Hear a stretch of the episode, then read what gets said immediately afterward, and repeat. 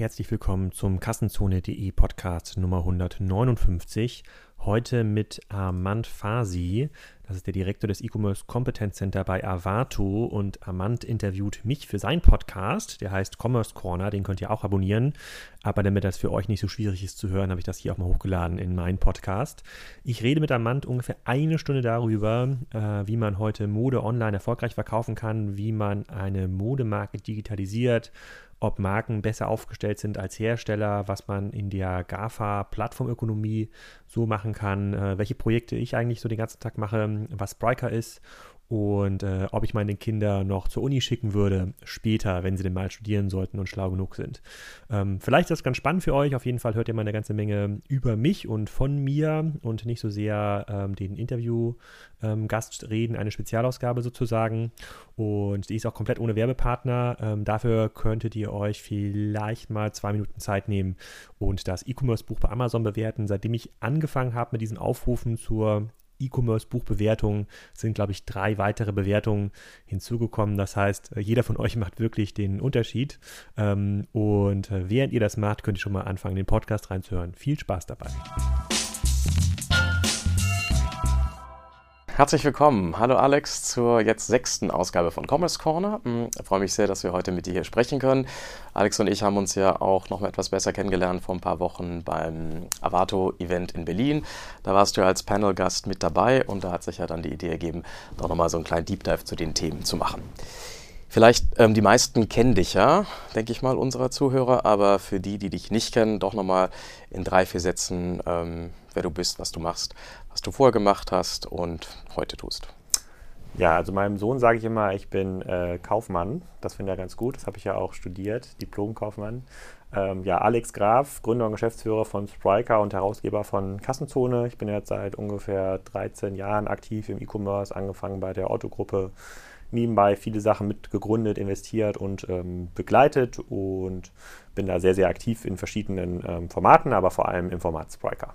Vielleicht können wir darüber später auch nochmal sprechen. Ja. Ähm, wurde im Vorweg auch an mich herangetragen, mal zu fragen, was der Alex eigentlich alles so noch tut. Ähm, aber lass uns mal inhaltlich beginnen. Und wir hatten im Vorweg ja auch uns kurz dazu abgestimmt, zu sagen, okay, diese Fragen, die man ja häufig im Kontext äh, Digitalisierung, Digital Commerce diskutiert, muss man auch ein bisschen differenzierter angehen und nicht immer ähm, das pauschal beantworten, sondern sagen, okay, um was für Player geht es denn eigentlich oder über was für ähm, Unternehmenstypen sprechen wir?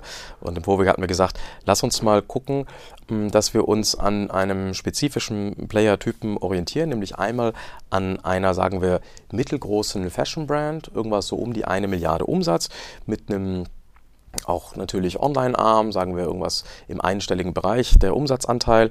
Ähm, das wäre die eine äh, Dimension und die andere, dass wir auch nochmal das Ganze aus einer Sicht des Händlers ebenfalls mittelgroß betrachten. Ja. Und äh, die Frage, die sich ja viele immer wieder stellen und jetzt nicht nur seit der Digitalisierung, wie wachse ich weiter, ähm, das fällt insbesondere jetzt im Rahmen der neuen Situation, GAFA und dergleichen ja besonders schwer. Und da gibt es ja verschiedenste Strategien. Und mal so als Überschrift, was sollte man jetzt eigentlich tun? Was ist eigentlich jetzt die Alternative? Wo kommt Wachstum heute her? Und was sollte man im Jahr 2017 als Unternehmen für Maßnahmen ergreifen, um dann in Zukunft noch wettbewerbsfähig zu bleiben, zu, zu wachsen? Mal radikal formuliert, da kann man ja in verschiedene Richtungen denken. Angefangen von irgendwie weitermachen wie bisher, ein bisschen optimieren, also den Online-Shop betreiben, vielleicht Omnichannel, auch da hast du eine ähm, pointierte Position, Marktplätze und so weiter. Dann hat man natürlich die ganzen Stores, die Franchiser, die man managen muss. Das mal so als ein Bucket. Dann einige sagen, okay, jetzt bauen wir mal so einen Digital Hub weit weg von der Zentrale, irgendwo in coolen Berlin mit Hipstern und ein paar Digitalen. Hm, andere wiederum sagen, naja, alles verloren, noch verkaufen, solange es was wert ist und ganz neue Dinge machen, irgendwo Richtung Portfolio Company. Wie ist so deine Sicht darauf? Also wenn du jetzt mal aus Sicht einer, ja, sagen wir, bleiben wir bei einer Fashion Brand, äh, mittelgroß, so um die eine Milliarde Umsatz, was würdest du machen?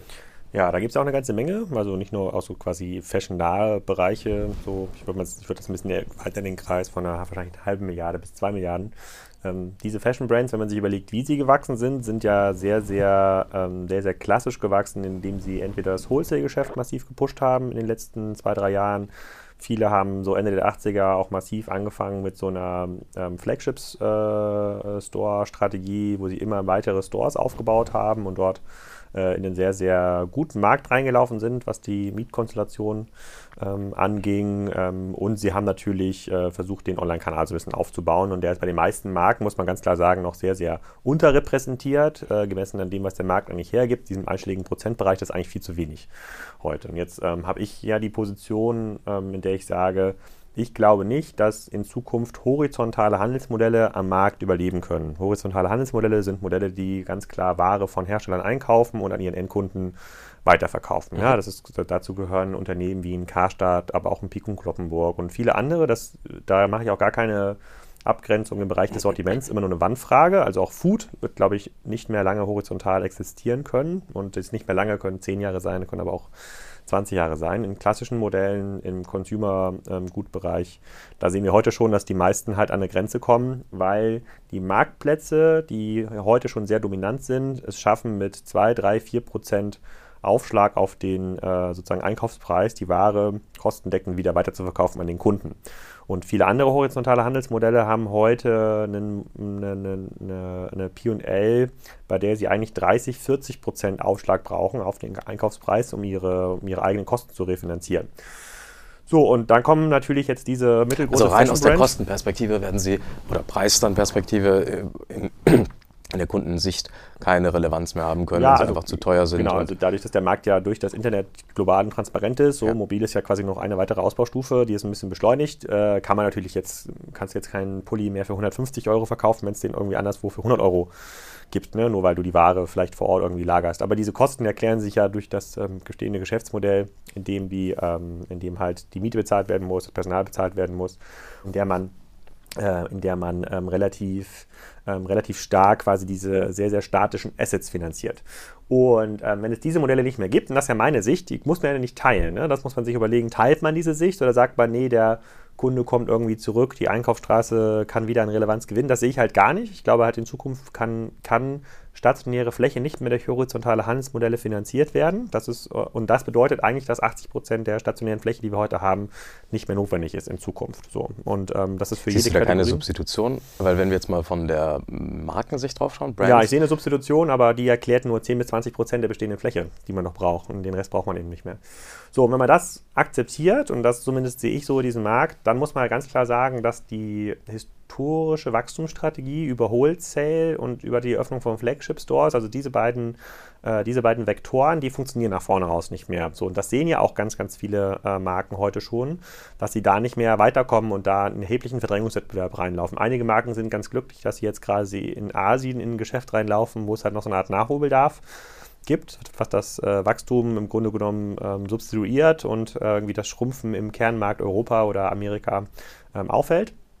Ähm, aber das ist ja auch nur eine Frage der Zeit. Irgendwann wird es diesen Nachholeffekt auch nicht mehr geben und viel weitere größere Märkte wie jetzt Asien gibt es weltweit nicht mehr. Und dass Afrika jetzt den Asien-Effekt in den nächsten zehn Jahren nochmal imitiert, ist auch unwahrscheinlich. So, wenn man das jetzt einmal. Äh, Darf ich nochmal ganz kurz zu meinem Verständnis zusammenfassen? Das heißt, ähm, aus Sicht der Marken und wenn wir jetzt aus diesen zwei Player-Typen schauen, horizontale Handelsmodell verstanden, ähm, aus deiner Sicht jetzt nicht unbedingt das Geschäft, was die besten Perspektiven hat. Ja. Ähm, und die Marken hängen ja so ein Stück weit am Tropf dieser Händler, weil ja. sie ja vorrangig distribuiert werden über diese Händler.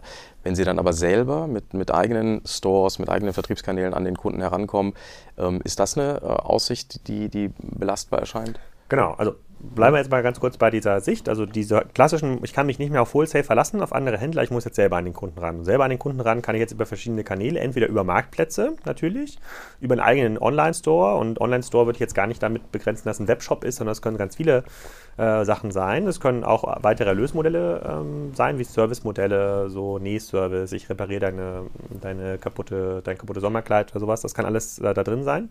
Ähm, aber der, dieser Store-Vektor, also eigene Stores eröffnen, der hat ja das gleiche Problem wie der Piken Kloppenburg. Also Piken Kloppenburg äh, scheitert ja auch daran langfristig, dass irgendwann der Foodfall sinkt in der Stadt und auch dann, wenn die Stadt voll ist, also am Samstag, äh, ist halt die Einkaufsquote zu gering. So und das kannst du ja auch nicht mit einem eigenen Laden sein, noch so schön. Sagen wir mal, wir haben jetzt, machen jetzt die, äh, äh die Alex Amand äh, äh, Fashion Kette irgendwie auf und dann machen wir einen wunderschönen Laden mit ganz, ganz tollen Apple-artigen Einrichtungen dort im, im Store-Design Design und ganz viel Glas. Also das ist ja quasi, das ist ja quasi das Innovationsniveau, bei dem da, über das da geredet wird im stationären Handel.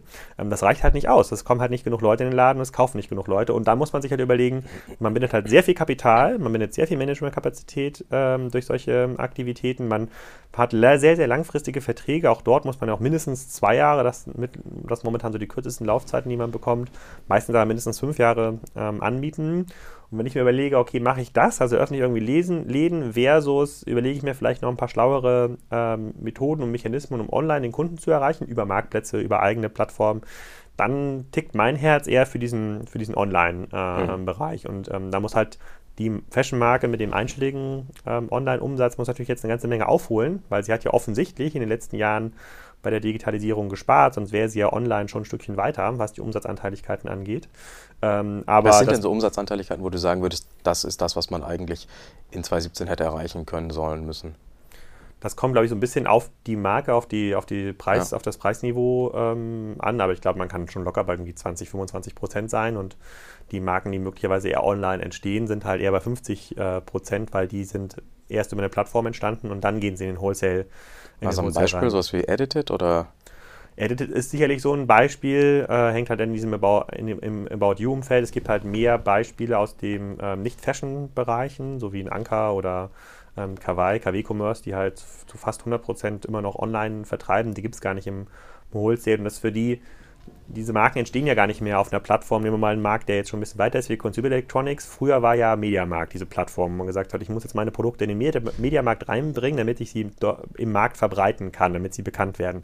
Heute versuchst du eher bei Amazon bekannt zu werden und wenn du bekannt bist, ähm, dann verkaufst du vielleicht nochmal an den, an den Mediamarkt. Ganz andere Verhandlungspositionen, die man da hat. Und im Fashion-Bereich wird es, glaube ich, auch so sein. Also ich glaube nicht, mhm. dass man eine Marke dann irgendwie noch stationär aufbaut, sondern die wird dann entweder über ähm, About You oder Salando, vielleicht auch ein bisschen Otto, vielleicht irgendwas anderes aufgebaut und dann kommt sie im zweiten Schritt erst in den, in den Wholesale. Jetzt mal für diese zwei Industrien verglichen. Jetzt hattest du Kawaii, ähm, Anker und andere Produkte genannt, die ja, glaube ich, eher eine, eine Bedarfsfunktion erfüllen. Ne? Also keine Ahnung, ich brauche eine, eine, Powerbank oder ähnliches, während ja. Fashion ja dann ein anderes Werteversprechen auch als Marke ähm, ja. transportiert. Schafft man das, äh, online so etwas aufzubauen, insbesondere wenn man jetzt mal Richtung Amazon denkt? Also für mich, das ist jetzt wirklich persönliche Sicht, Armand sind das teilweise so Art wie Private Label, Handelsmarken von Amazon gefühlt. Ja. Ähm, und äh, vermitteln jetzt nicht so dieses dieses Lebensgefühl, was teilweise so auch Modemarken überhaupt brauchen, um nee. einen Preispunkt zu rechtfertigen? Schafft man nicht. Also aus meiner Sicht nicht. Also am Ende des Tages ist das ja nur quasi eine Verkaufsfläche. Man muss sich überlegen, wie kriegt man den Kunden dahin. Ne? Äh, der, der, der stationäre Händler hat irgendwie diesen Foodfall, der irgendwie hinkommt, weil die Leute da zum Parkhaus müssen oder irgendwie das am Bahnhof ist. Foodfall ähm, meinst du mit äh, Besucher? Traffic, ja? Traffic, genau, Traffic, der an dem Laden vorbeikommt. Der ist schon irgendwie da und ich als Marke auf einer Plattform muss ich halt dafür sorgen, dass ich als Marke bekannt werde. Entweder weil ich richtig geile Produkte mache und die Leute Leute diese Produkte äh, einfach kaufen wollen. Ähm, also jeder Kunde ist ein Influencer. Da gibt es ja so ein paar Marken, die es irgendwie können. Aktuell ist das in Deutschland sicherlich Nakatano, die mit Abstand am weitesten sind in dem Bereich. Jeder will das irgendwie kaufen. Es gibt da keine Penner-Artikel. Alles ist erfolgreich. Ähm, und ähm, aber grundsätzlich muss ich mir, wenn ich eher eine ich sag mal, eine Marke im Mittelpreissegment bin, ähm, T-Shirts für 12 Euro verkaufe, müssen das, sind es vielleicht heute noch Influencer-Strategien, die man irgendwie braucht. Morgen muss ich mir vielleicht irgendwie Datenpools äh, aufbauen, äh, die ich ganz, ganz anders bespielen kann, wo ich dann auch über Retargeting-Fähigkeiten mir Gedanken machen muss über Facebook, wo ich mir auch über Retargeting-Fähigkeiten im Google-Netzwerk Gedanken machen muss, wo man auch diese ganzen anderen Kanäle bedienen muss. Also so richtig klassische Online-Fähigkeiten, die man braucht, wie ein Salando eigentlich auch. Und ich als Marke habe dann aber nicht mehr den Job, das auf meine eigene Seite zu ziehen, sondern diesen einfach nur mich als Marke bekannt zu machen, damit ich dann bei einem Salando stärker gesucht werde, zum Beispiel, ne, um dort nach oben zu, nach oben zu rutschen. Denn je öfter ich dort gesucht werde, desto höher ist ja dort auch mein Ranking-Potenzial ähm, auf dieser Plattform. Und das ist so, dieser Job, den da die Marke hat, der verändert sich halt so ein bisschen. Es reicht halt nicht mehr aus, eine, eine schöne Kollektion zu entwickeln und ähm, je nachdem, wie oft die äh, wie oft dann diese Kollektionen getauscht werden, kommen dann immer die Einkäufer der, der klassischen stationären Läden dahin und gucken sich dann diese Kollektion an, zweimal im Jahr, zehnmal im Jahr. Äh, und dann ist das irgendwie durch, sondern es wird, halt, wird halt ein Geschäft aus meiner Sicht, was halt sehr, sehr klassisch ähm, diese Fähigkeiten auch braucht, die heute Online-Händler ähm, haben. Also mal vielleicht ähm, zusammengefasst und vielleicht wird dir das nicht passieren, weil du keinen Bock drauf hättest, aber angenommen, du wirst jetzt CEO von halt so einer Marke. Mhm was würdest du denn dann machen? Und keine Ahnung, es gibt schon einen Online-Shop, es gibt schon irgendwie eine Marketingabteilung, die mit Influencern arbeitet. Es gibt natürlich stationäre ähm, Läden, es gibt auch Wholesale-Partner. dieses typische Setup. Würdest du dann sagen, okay, jetzt optimiere ich mal so peu à peu oder würdest du da radikal einmal mit der Axt durch und sagen, alles neu denken? Eben nochmal zurück auf die drei, vier ähm, Stoßrichtungen, wie man sowas angehen könnte.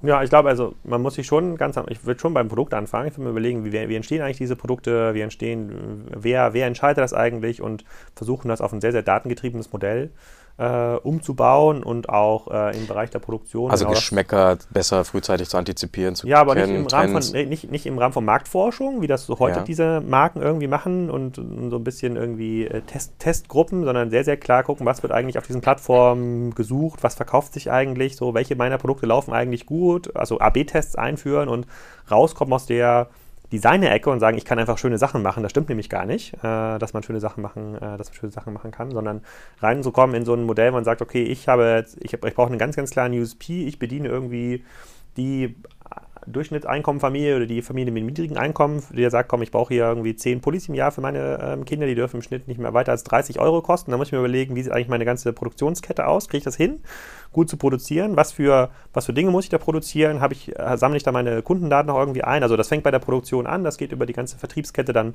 ähm, äh, dann weiter, um, in der dann Kundendaten gesammelt werden und ohne jetzt da einer klassischen Marke zu nahe zu treten, was diese Fähigkeiten angeht, sind die meisten halt noch sehr, sehr, sehr, sehr schlecht aufgestellt. Also muss man da wirklich jeden Bereich ähm, komplett umdrehen. Und die Schwierigkeit ist, glaube ich, nicht diese Dinge ähm, zu identifizieren, die man machen muss, sondern die Schwierigkeiten ist es dann auch umzusetzen und durchzuführen, weil ähm, ja, man schon viele Leute, die heute in den klassischen Funktionen dort arbeiten, in diesem zukünftigen Setup so nicht mehr braucht ne? und das einfach ganz, ganz anders handelt. Und, also ganz ähm, spannend, das heißt, du sagst gar nicht mal so sehr in erster Linie die Frage der Distribution, sondern wirklich mal beim Produkt anzufangen und ja. die richtigen Kollektionen oder die richtigen Produkte und ähm, Styles dazu zu erkennen, datengetrieben nicht über Marktforschung, sondern mehr eben aus dem, was tatsächlich faktisch abverkauft wird, aus den Plattformen, was man erkennen kann. Ähm, ja. So, so ein bisschen Growth Hacking, würde ich sagen. Und das könnte ja dann jeder gute Growth Hacker für jede Branche wahrscheinlich machen, dann muss er ja gar keine Fashion-Kompetenz haben.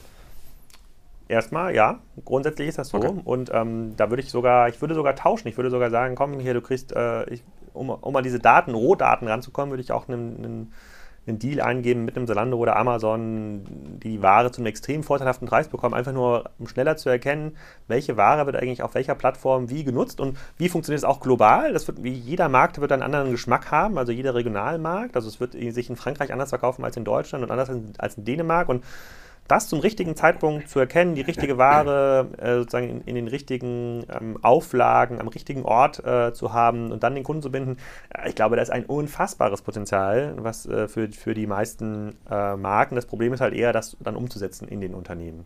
Ja, also genau, das scheitert wahrscheinlich vor allem dann an der Supply Chain und der Beschaffung. Wie schafft man es rechtzeitig so flott, wie so ein Zara Inditex das schafft, ähm, dann auch zu reagieren, zu agieren. Ich glaube, das, also ich, ich, glaube man kriegt das hin. Ähm, man muss halt sehr, sehr stark out of the box denken und man darf sich äh, auf keine Aussage verlassen von Markenmanagern, die dort lange im Unternehmen äh, sind.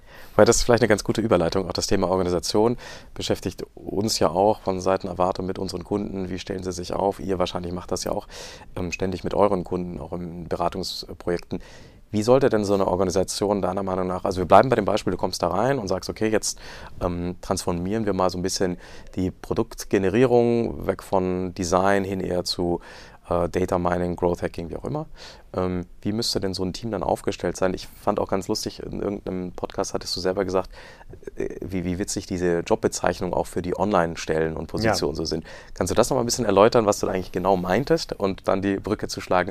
Wie sollte denn dann so eine Organisation, wie du sie gerade mal skizziert hast, ähm, einmal komplett transformiert werden, neu aufgestellt werden. Ja, ich glaube, das Beispiel, was du ansprichst aus dem Podcast, da hat er irgendeine Firma, eine mittelständische Firma ähm, in der Nähe von Stuttgart einen Webmaster gesucht, der das Thema SEO, SEA, Online-Content, PR machen sollte. Also quasi alles, was die heute noch nicht so gut können, haben sie unter diesem Begriff Webmaster zusammengefasst. Das war natürlich schon sehr bezeichnend. Ähm, nee, eine Organisation, ich habe ja auch mal so einen Chart, ich weiß gar nicht, ob ihr das bei eurem Vortrag ähm, gezeigt hat, gemalt und gesagt, guck mal, was ist denn der Unterschied zwischen einer digitalen und einer analogen Organisation und in einer Äh, da war es ganz klein, in einer analogen Organisation hast du ja, bleib mal bei dem Handelsmodell, hast du ja wahrscheinlich jemanden, der für den Einkauf zuständig ist, für, der für die Produktion zuständig ist, also ein Vorstand, dann jemand, der für die Logistik zuständig ist, für die Läden, fürs Marketing zuständig ist. Das sind so Vorstandsbereiche, klassische. Und dann gibt es noch den Vorstand für den Rest.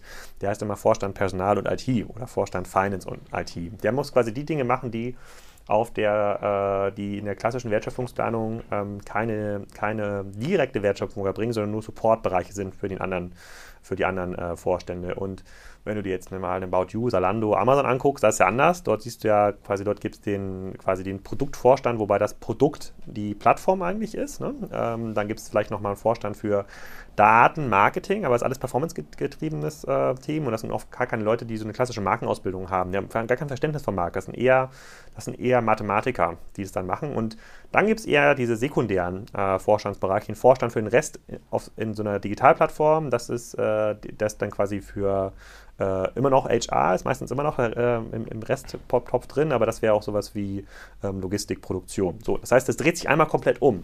Und äh, in so einer Organisation, in so einer alten Organisation, bringt es auch nichts, unter den Vorstand für Personal und IT noch einen CIO zu hängen, der so ein bisschen digitalisieren muss. Das, das, da bin ich ein sehr großer ähm, äh, Kritiker dieser CIO. Ähm, Brille, weil ich glaube, das, das ist fatal, genau das irgendwie dahin, dahin zu hängen. Und wenn man sich überlegt, ähm, eine zukunftsgerichtete Organisation muss genau auf den Kopf gestellt werden, müsste man wahrscheinlich damit anfangen, quasi alle bestehenden Vorstände aus dem Unternehmen rauszunehmen und äh, sich eine komplett neue Führungsstruktur aufzubauen und auch genau diese, diese Themen neu, neu zu sortieren und sich zu überlegen, okay, wer muss es denn eigentlich entscheiden? Wer macht denn diese neue Art der Marktforschung? Wer entscheidet denn eigentlich, welche Art von Ware wir im nächsten Jahr in Dänemark irgendwie präsentieren da wollen. Da frage ich mich so ein bisschen aus Praktikersicht und häufig sind solche Unternehmen im Bereich ein bis zwei Milliarden ja auch nicht börsengelistet, sondern in, weiß nicht, Eigentümerhand noch. Ähm, wie kriegt man das in der Realität umgesetzt? Also, das gerade der ganze Vorstand austauschen. Das, ähm, das Austauschen, schon, ist, das Austauschen, ist, nee, das Austauschen ist gar nicht das Problem, finde ich gar nicht. Nee, das, also bei, insbesondere bei den nicht börsengelisteten, die heute in diesen ganzen PI-Umfeldern unterwegs sind. Okay, das ähm, ist eine andere Situation. Die, da, ja. geht das ja, da geht es ja ruckzuck. Das Problem ist eher, dass man jetzt diese, ähm, diese neuen digital affinen Teams halt nicht bekommt. Die gibt es ja gar nicht. Also wer, wo sollen die denn herkommen? Also das sind ja Fähigkeiten in den letzten, letzten sechs, sieben Jahren sich überhaupt am Markt so gesammelt und aufgebaut haben. Die Leute sind vielleicht Mitte 30 äh, ähm, oder so in einem Alter wie wir. Also wo, A, wer soll die identifizieren? Meistens haben weder die PIs die Fähigkeit, die Leute zu identifizieren, noch die Unternehmen selber. Sie wissen ja gar nicht, was viele ein, so Headhunter im Spezialisierten Ja, aber auch die wissen Bereich. das ja nicht. Auch die wissen ja nicht, was ein guter CTO ist oder was eigentlich ein, ein Produktmanager in so einem modernen Unternehmen macht. Das heißt, man kriegt ja, also, oh, also A geht es, dieser Pool ist klein und du hast keine Hebel, das zu identifizieren. Der, ich glaube, der Wille Vorstandsstrukturen aufzutauschen, der ist viel größer, als, das, äh, ähm, als man das heute erkennt. Ähm, es gibt einfach da wenig Ersatz. Ne? Das, das, sagen auch, wir haben ja auch sehr, sehr viel mit Private Equity Unternehmen zu tun, das sagen die uns auch relativ direkt, ähm, dass sie da viel mehr machen ähm, würden, hätten sie dann Alternativen, was da Leute, was da Leute angeht. Aber das ist ja nur, das ist ja nur das Idealbild. Wir beschreiben ja, was ist so, was ist, was könnte, was könnte man machen. In der Realität ist es natürlich nicht so, in der Realität tauscht man jetzt irgendwie nicht aus, sondern in der Realität führt man ja ähm, eine, eine, komplett andere Steuerungskultur ein. Weg von, einem, weg von dieser Planungssteuerung, also dieser ähm, 12-Monatsplan, Dreijahresplan, sehr, sehr Controlling-lastig, äh, hin zu einem hin zu einer Planung, in der man eigentlich sozusagen wöchentlich KPIs abfragt von den einzelnen Bereichen und das Unternehmen einfach eine deutlich höhere Geschwindigkeit ausstattet. Und dann, das, das, ich, äh, das mändelt sich dort dann schon so ein bisschen aus. Ne? Also die Leute, die das dann nicht können, die es gar nicht gewohnt sind, die nicht die Frage beantworten können, sag mal, warum haben wir denn jetzt hier ähm, 50, äh, sozusagen 50 Container grüne Jacken in Auftrag gegeben, woher kommt das denn irgendwie her und warum haben wir das jetzt hier nicht äh, nochmal gegengeprüft?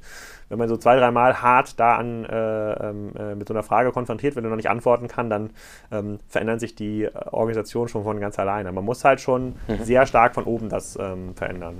Okay, verstanden. Ähm, du hast ja auch hin und wieder an der einen oder anderen Stelle gesagt, dass, und das schimmert ja auch so ein bisschen durch, Marken gegenüber Händlern doch nochmal eine eher bessere Position haben, ja. wenn sie es richtig spielen. Kannst du das nochmal vielleicht kurz zusammenfassen, auf den Punkt bringen? Warum eigentlich? Mm, also, auch als Online-Shop. Also nehmen wir mal einen Marken-Online-Shop versus einem Händler-Online-Shop.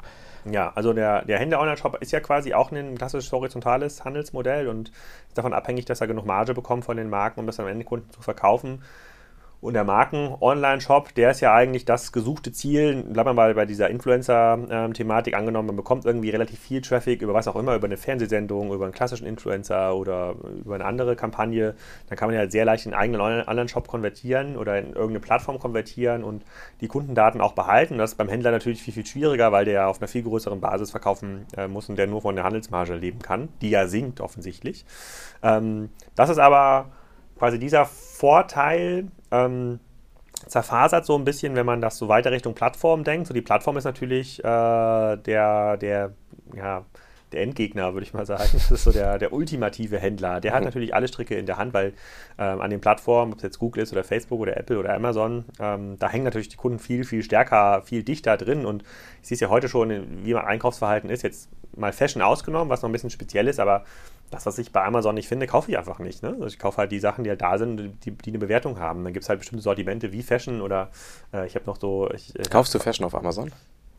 Ja, soweit man das Fashion nennen kann. Aber äh, wenn es dort Schuhe gibt, die ich haben will, die man dort kaufen kann, will Kleidung, ich die warm ja. hält.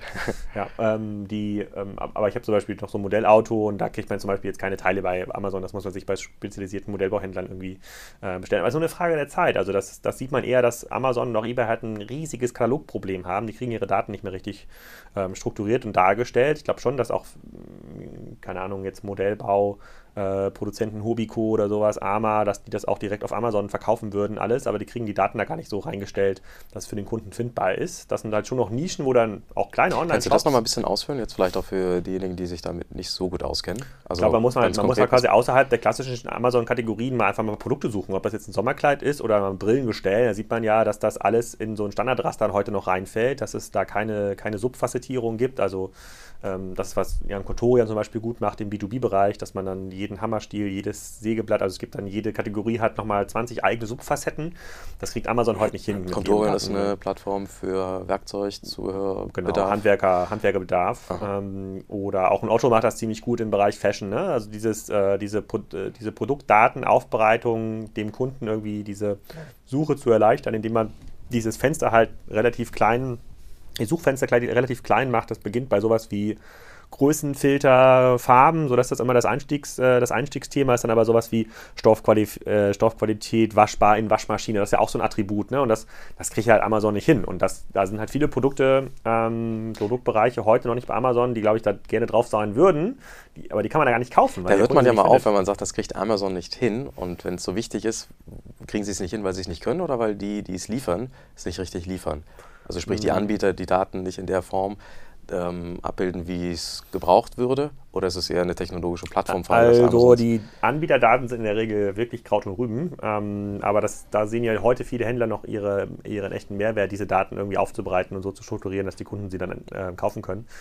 Ähm, ja, ja, Amazon hat eher das Problem, also Amazon bekommt es quasi als äh, Multiplattform nicht hin, als Universalplattform, die irgendwie alle Produkte an, anbieten will. Jetzt ein, ein eher Spezialist, also Otto sicherlich weiße Ware und äh, Fashion hat natürlich einen viel, viel kleineren ähm, Artikelstamm ähm, im Vergleich zu Amazon. Das jetzt gewollt ist oder nicht, sei mal dahingestellt, aber auch ein, ein Fashionhändler, der vielleicht irgendwie 10.000 Produkte hat, der muss sich ja, der kann ja ganz anders an die Sache rangehen und der kann ja mit klassischen relationalen Datenmodellen noch arbeiten, äh, wenn das in der Amazon-Welt gar nicht mehr geht.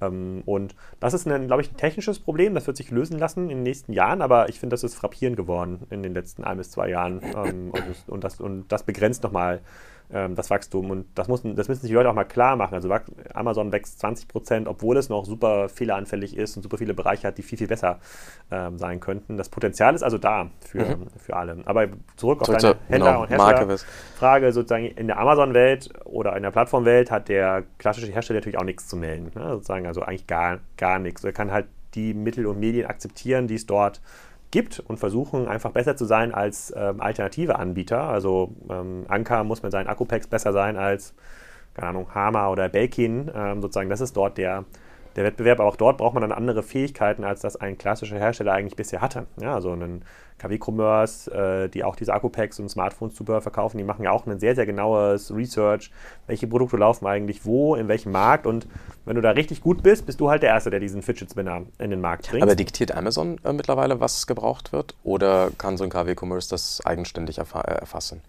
Das, also die nee, Gefahr nee, ist dann ja, wenn Amazon irgendwann in der Position ist, zu sagen, ich weiß, was los ist und du nicht, dann bist du als Hersteller irgendwann in der Situation, eigentlich nur noch so Lohnhersteller hinter den Kulissen zu sein und da jetzt auch margenseitig wahrscheinlich nicht mehr äh, Großperspektiven zu haben. Äh, nee, Amazon diktiert das nicht. Das, da sehen jetzt ein KW-Commerce und auch andere Plattformen bei sich jetzt den äh, großen Hebel, dass sie sich Tools aufgebaut haben, mit denen sie halt diese großen Plattformen besonders gut crawlen, analysieren können. Ne? Das sind halt in zwei, drei Jahren wird es diese Tools möglicherweise auch von Amazon geben, dann müssen die sich auch wieder weiterentwickelt haben. Aber heute sagen die, wir können genau rausfinden, äh, welche Produktkategorie bei Amazon in Frankreich äh, in der Subkategorie, keine Ahnung, Smartphone-Zubehör am besten läuft und was da eigentlich die Trending Products sind, Daten, die man sonst gar nicht bekommt, die du nur bekommst, wenn du solche Tools hast.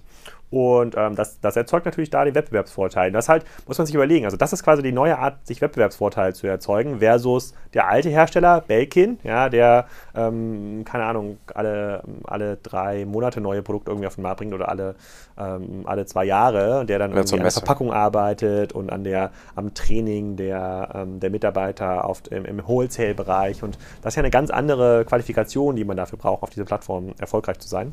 Ähm, deswegen mache ich, mache, würde ich da jetzt Herstellern nicht unnötig Hoffnung machen, zu sagen, ihr seid jetzt Hersteller, Glück gehabt, die anderen Händler müssen, jetzt, müssen sich jetzt äh, sputen. Ich glaube, Hersteller müssen sich genauso sputen. Okay, ähm, aber würdest du dann als Hersteller auf jeden Fall, verstehe ich aus deinen Ausführungen, mit so einer Plattform zusammenarbeiten?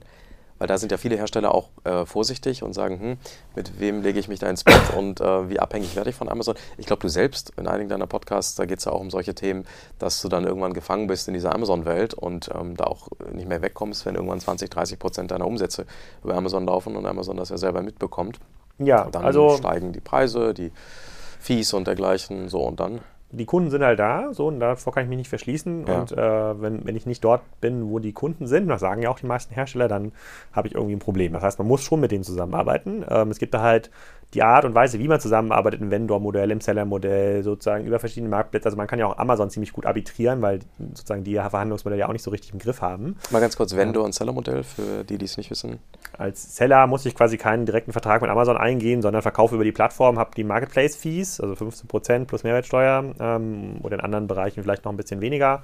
Im Vendor-Modell verkaufe ich meine Ware an Amazon und Amazon tritt dann als Ver äh, Wiederverkäufer ähm, auf und hat dann auch die Preishoheit. Ne? So, Wenn Amazon meine Ware überhaupt kaufen will, ne? das ist ja ja, also das machen sie, machen sie schon. Äh, jetzt, wir reden ja quasi über den, den großen mittelständlichen ähm, Hersteller. Also in dem Bereich kauft Amazon, glaube ich, schon ganz gerne noch die Ware. Jetzt klar, wenn man jetzt maximal eine halbe Million Euro Umsatz macht im Jahr, hm, hat man schon ein Problem, irgendwie mit denen überhaupt zu reden. Aber da gibt es halt ganz, ganz viele verschiedene Ausgestaltungsmöglichkeiten. Da habe ich auch ähm, gestern erst einen Podcast hochgeladen äh, bei Kassenzone genau zu dem Thema. Ähm, und ähm, auch das ist dann wieder das ist dann wieder auch so ein Bereich, wo man halt sehr, sehr viel hebeln kann. Da kann man halt mit ähm, wenig Aufwand deutlich besser sein als sein Wettbewerb. Ne? Und äh, dann, dann kann Fizzler mit einer besseren Preisstrategie WMF mega outperformen, ja, obwohl die halt eine viel höhere Flächenpräsenz haben. Ähm, das sind alles keine Strategien, bei denen man sagt, okay, aber irgendwann bin ich ja doch bei Amazon gefangen. Ja, ist so, aber ähm, ähm es gibt momentan lässt dieser Markt keine Strategie zu, wenn man sagt, komm, wir rollen jetzt über die nächsten zehn Jahre die weiteren Wholesale-Shops aus in folgenden Märkten und damit wachsen wir. Das, diese Art von Wachstumsstrategie gibt dieser digitale Markt nicht her. Verstanden. Mhm. Siehst du denn bei äh, den, den, großen Playern, Amazon, Facebook, Apple und äh, anderen, irgendwo noch eine Begrenzung für weiteres Wachstum und weitere Marktdominanz? Also was könnte die noch disrupten oder ähm, welche Restriktionen könnten da noch gelten?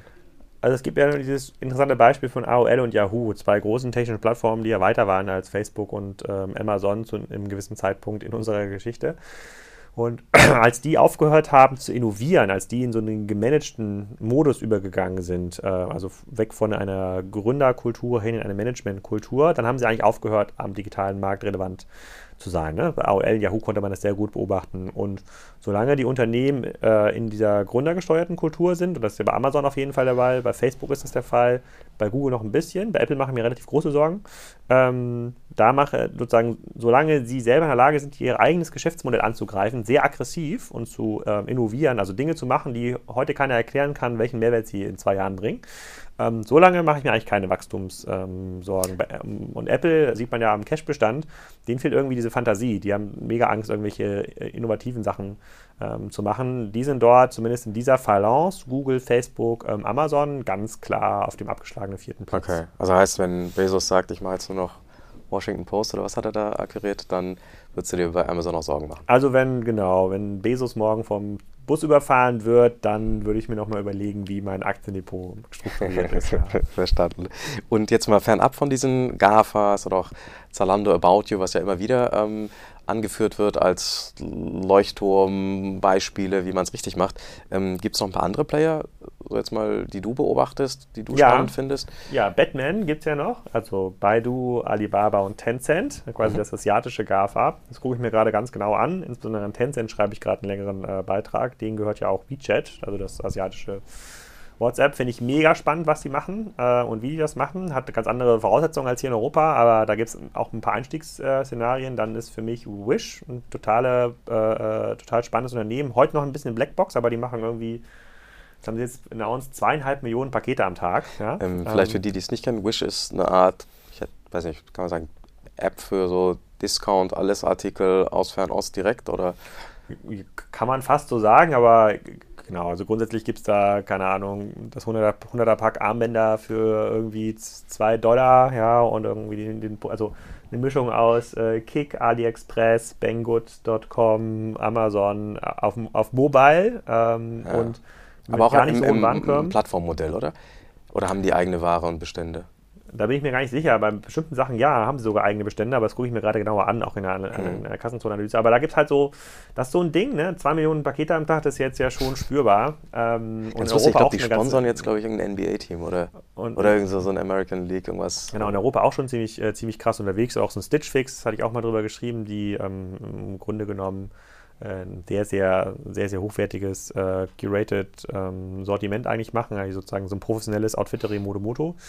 Da kommt schon eine ganze Menge in bestimmten Nischen, so auf der Plattformebene. Ähm, könnte Wish tatsächlich ganz interessant werden. Ähm, sehe ich aber eher die Batmans äh, aus, äh, aus Asien, was da irgendwie spannend wird. Aber also oh, quasi um eine der, der, Drops ist noch lange nicht gelutscht. ja, also da gibt's, da geht, also Amazon muss sich genauso sorgen um seine Zukunft wie ein ähm, Salando, wie auch ein Pipen Kloppenburg. Heute kann man vielleicht das Problem von Pipen Kloppenburg ein bisschen greifbarer beschreiben, also irgendwie klarer ähm, ist. Aber wenn jetzt Amazon mal zwei Jahre Pause macht zum Beispiel und nicht ähm, intensiv investiert, dann stehen sie vor einem ähnlichen Problem. Und diese digitalen Unternehmen, die ja viel, viel flüchtigere Assets in der Regel haben, ja, sieht man ja beim AOL Yahoo, die fallen natürlich deutlich schneller hinten ab, als es ein stationär geprägtes Unternehmen irgendwie ist, äh, dessen Assets ja viel, viel zäher ähm, mhm. sind, heute zumindest noch. Ob das in Zukunft noch so ist, weiß ich nicht.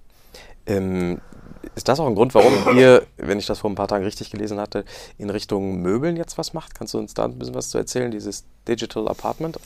Projekt. Ja, genau, wir haben uns ja quasi über eTalksNet beteiligt an Digital Apartment von äh, Pierre Harfeld. Ähm, heute sehen wir halt, ist in diesem ganzen Möbelmarkt noch relativ wenig Bewegung, also auch gemessen an dem, was eigentlich möglich wäre, gibt es ja noch relativ wenig Möbel. Also es gibt ja irgendwie so eine Home 24, ähm, weiß nicht, die anderen großen, ich kenne den Möbelmarkt nicht besonders gut. Ja, das, danach, du holst du relativ stark auf. Ne? Also es gibt, klar, es gibt noch so Westwing Home 24, Otto macht noch eine ganze Menge, aber auch die, die groß sein könnten, wie ein Ikea, die bestrafen halt die Kunden lieber äh, online, wenn sie online kaufen, als sie zu belohnen. Also das ist noch, glaube ich, eine ganze Warum? Menge. Ähm, Was macht IKEA falsch oder schlecht? Naja, also schau dir mal die Webseite an. Also ist da auch, da ist es schon schwer, Produkte überhaupt zu finden. Und beim Checkout äh, hat IKEA ja so eine Preisstaffelung, äh, die dann heißt, äh, bis, äh, bis zum Warenwert von X zahlst du 6,99 Euro und dann zahlst du, wenn der Warenwert höher wird, 14 Euro und wenn ab 1000 Euro nochmal 200 Euro. Total absurd, ja, also quasi wird der Kunde bestraft, online einzukaufen. Okay. Ähm, also ich kann das schon verstehen, warum Ikea das macht, aber da gibt es, glaube ich, noch eine ganze Menge Potenzial, aber das, äh, was Digital Apartment macht, ist ja eher im B2B-Bereich angesiedelt. Da geht es ja nicht um Plattformen aufzubauen zum Endkunden hin, sondern dieser ganze Sourcing-Bereich, ähm, der, da kann man noch super viel rausholen in, äh, in Deutschland. Ähm, der ist ja sehr, sehr, sehr, sehr ähm, sehr, sehr veraltet und verkrustet aufgestellt hier mit den Verbundgruppen. Ähm, ein klassisches äh, sozusagen Einkaufsverbundgruppensystem haben wir in Deutschland, die ja alles. Das heißt, die tun sich dann zusammen, verschiedene Händler, und sagen, wir brauchen jetzt mal irgendwie Sofas oder Betten und so weiter. Dann sucht die Verbundgruppe irgendwo in Asien einen Hersteller. Aus, genau verkauft mit Mengenrabatten, weil die dann entsprechend die Einkaufsmacht haben und ja. das alles sehr analog und wahrscheinlich Das ist alles sehr analog, sehr langsam, sehr oldschool. Also in dem Bereich kann man noch eine ganze Menge, ganz, ganze Menge machen und äh, das ist auch so ein Bereich, in dem Digital Apartment halt ähm, sehr aktiv ist.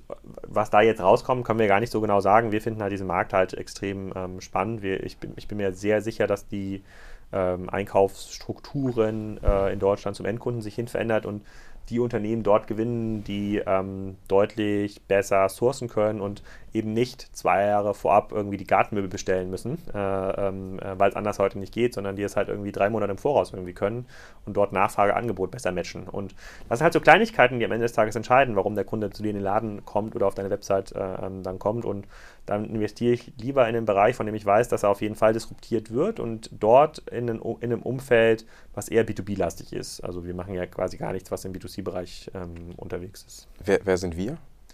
Ähm, E-Tribes ist äh, Tarek Müller, Nils Seebach und, ähm, und ich, die ähm, dort über verschiedene Investmentmöglichkeiten äh, verfügen und, und, uns dort auch okay. engagieren. Ähm, das bringt uns eigentlich zur nächsten Frage oder zu einigen dieser Fragen. Im Vorwege wurde ich auch angesprochen, hey Mensch, du machst hier einen Podcast mit Alex. Ähm, frag den doch mal, was macht er denn so ähm, den ganzen Tag und wie kriegt er das eigentlich hin? Die vielen Dinge, die man von ihm ja wahrnimmt, auch öffentlich. Ähm, genau, was sind denn so deine Betätigungsbuckets, wenn man so will. Du machst ja irgendwie Spriker, E-Tribes, bist Speaker, machst Kassenzone. Sind das so die vier, fünf? Sag mal selber.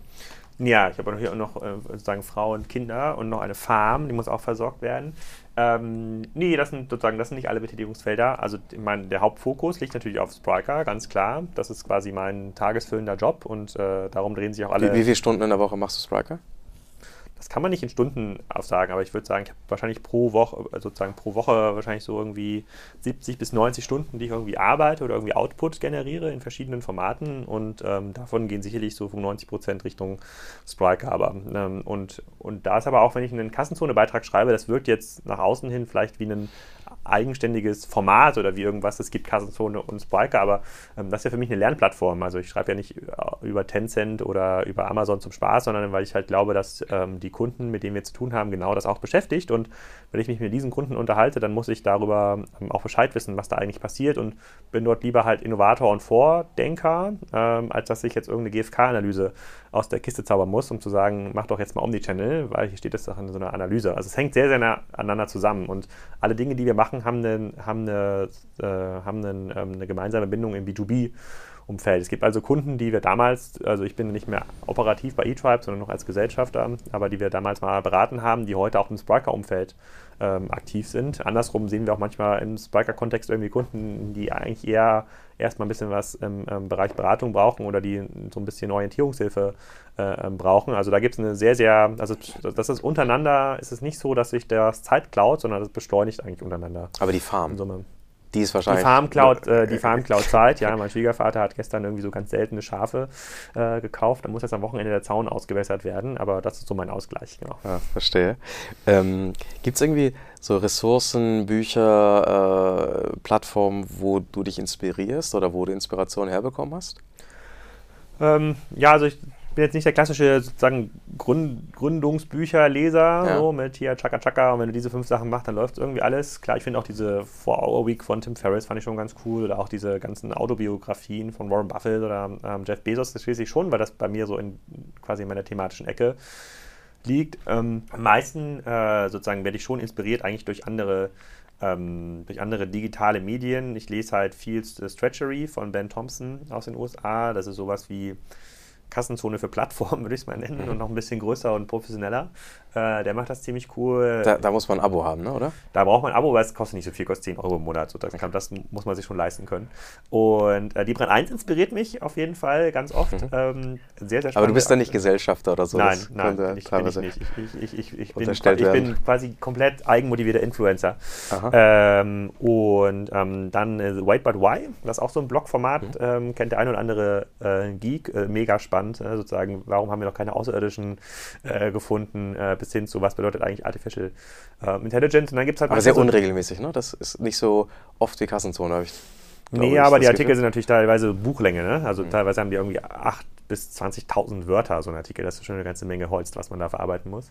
Und äh, dann gibt es halt immer wieder Also für mich ist Twitter das wichtigste Nachrichtenmedium. Also da kriege ich immer spannende Links irgendwie äh, mit, so aus, aus den Leuten, denen ich irgendwie folge. Und dann, das kann irgendwie mal ein längerer Artikel im New Yorker sein, das kann mal ein langer Forenbeitrag sein aus, auf irgendeinem Wem folgst du denn da? Also wenn du jetzt sagen würdest, hier den drei Leuten sollte man mal folgen, da kommt immer guter Content. Ja, dir muss man äh, natürlich folgen. Also ich folge natürlich äh, äh Jochen, äh, Jochen Krisch, der eine ganze Menge schreibt über Exciting Commerce auch hinaus ähm, bei, äh, bei, bei Twitter und halt so vielen Leuten so aus meiner aus meiner Szene, die halt auch relativ viel retweeten dann von anderen Medien.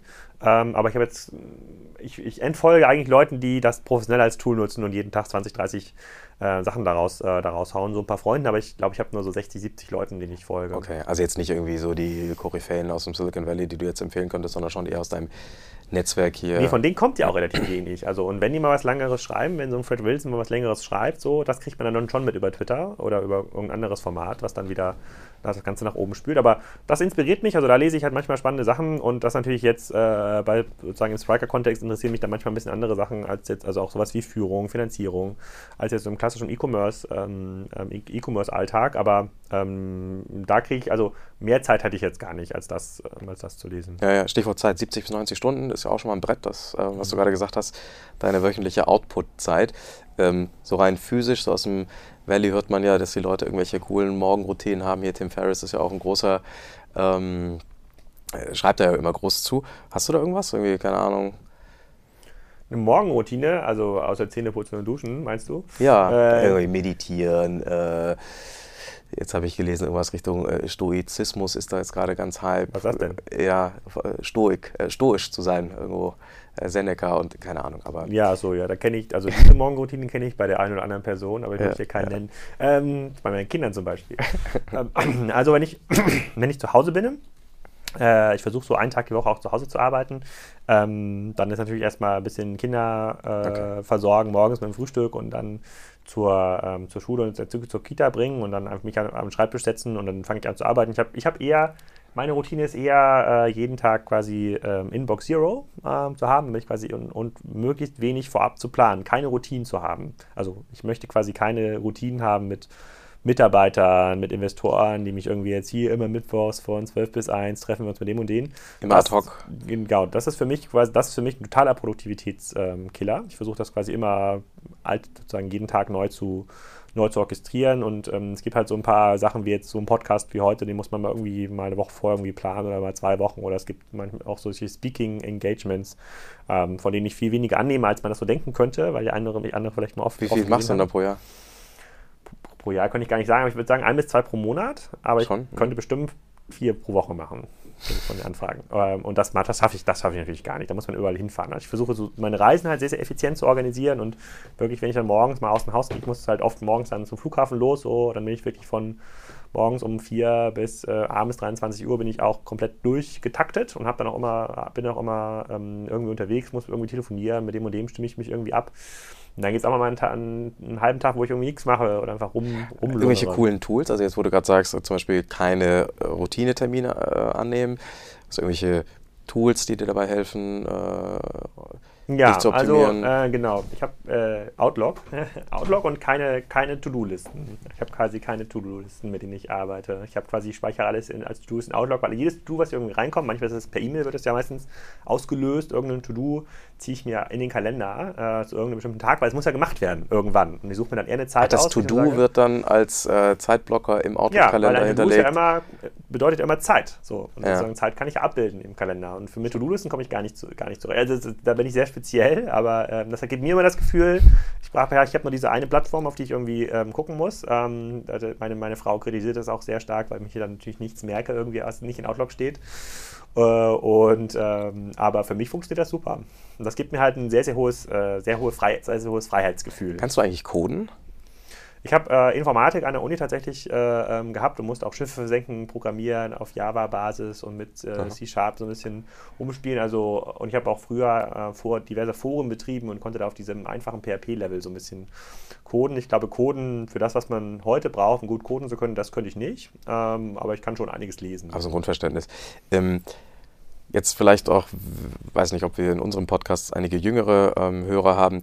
Wenn du jetzt in 2017 mit all dem, was du gesehen hast und so mehr oder weniger weißt, mit deinem Blick auf den Markt, wenn du jetzt wieder so, keine Ahnung, 18 wärst, gerade Abi gemacht hättest, was würdest du machen oder anders gesagt, was würdest du vielleicht deinen Kindern dann empfehlen, wenn sie jetzt zum Beispiel 18 wären? Also ich habe den Anspruch, in dem, was ich mache, brauche ich immer eine sehr hohe Lernkurve. Also egal, ob das jetzt ein Spritegeist oder E-Tribes oder was auch immer man danach kommt, wäre mein Anspruch, egal was ich tue, muss die Lernkurve immer extrem steil sein. So. Und ähm, das kann auch, äh, das kann auch bedeuten, dass ich irgendwann mal eine Gemüsefarm leite, wenn das quasi die Lernkurve ist, die ich gerade haben will. Und das würde ich natürlich auch dem 17- oder 18-Jährigen ähm, empfehlen. Und diese Steilheit der Lernkurve kann man, glaube ich, äh, die hängt jetzt gar nicht davon ab, in welcher Industrie ich irgendwie starte oder in welchem Unternehmen, sondern äh, wer ist eigentlich mein Chef? So, und da muss man sich halt so ein bisschen Gedanken machen, für wen will ich eigentlich arbeiten? Klar würde ich jetzt äh, meinem Sohn, wenn er jetzt irgendwie 18 wird, jetzt nicht empfehlen, als ähm, Einrichtungsmanager für stationäre ähm, Stores anzufangen und sich da eine Ausbildung zu machen, sondern schon ein zukunftsfähiges Feld. Das muss jetzt aber nicht was abgespacedes sein wie AI oder äh, das kann auch irgendwas Langweiliges sein im E-Commerce-Umfeld oder in, in, anderen und sozialen Umfeldern. Ähm, aber die Lernkurve ist halt dann besonders steil, wenn man hohe Freiheitsgrade hat von seinem direkten Vorgesetzten. Mhm. Und ähm, das würde ich versuchen, so eine Situation zu, zu erzeugen. Weil diese also dann eher, eher, nach dem Studium oder schon studieren, weil da sucht man sich ja seinen Chef. Wobei, da kann man sich ja seinen Prof und seinen Studiengang so ein bisschen aussuchen.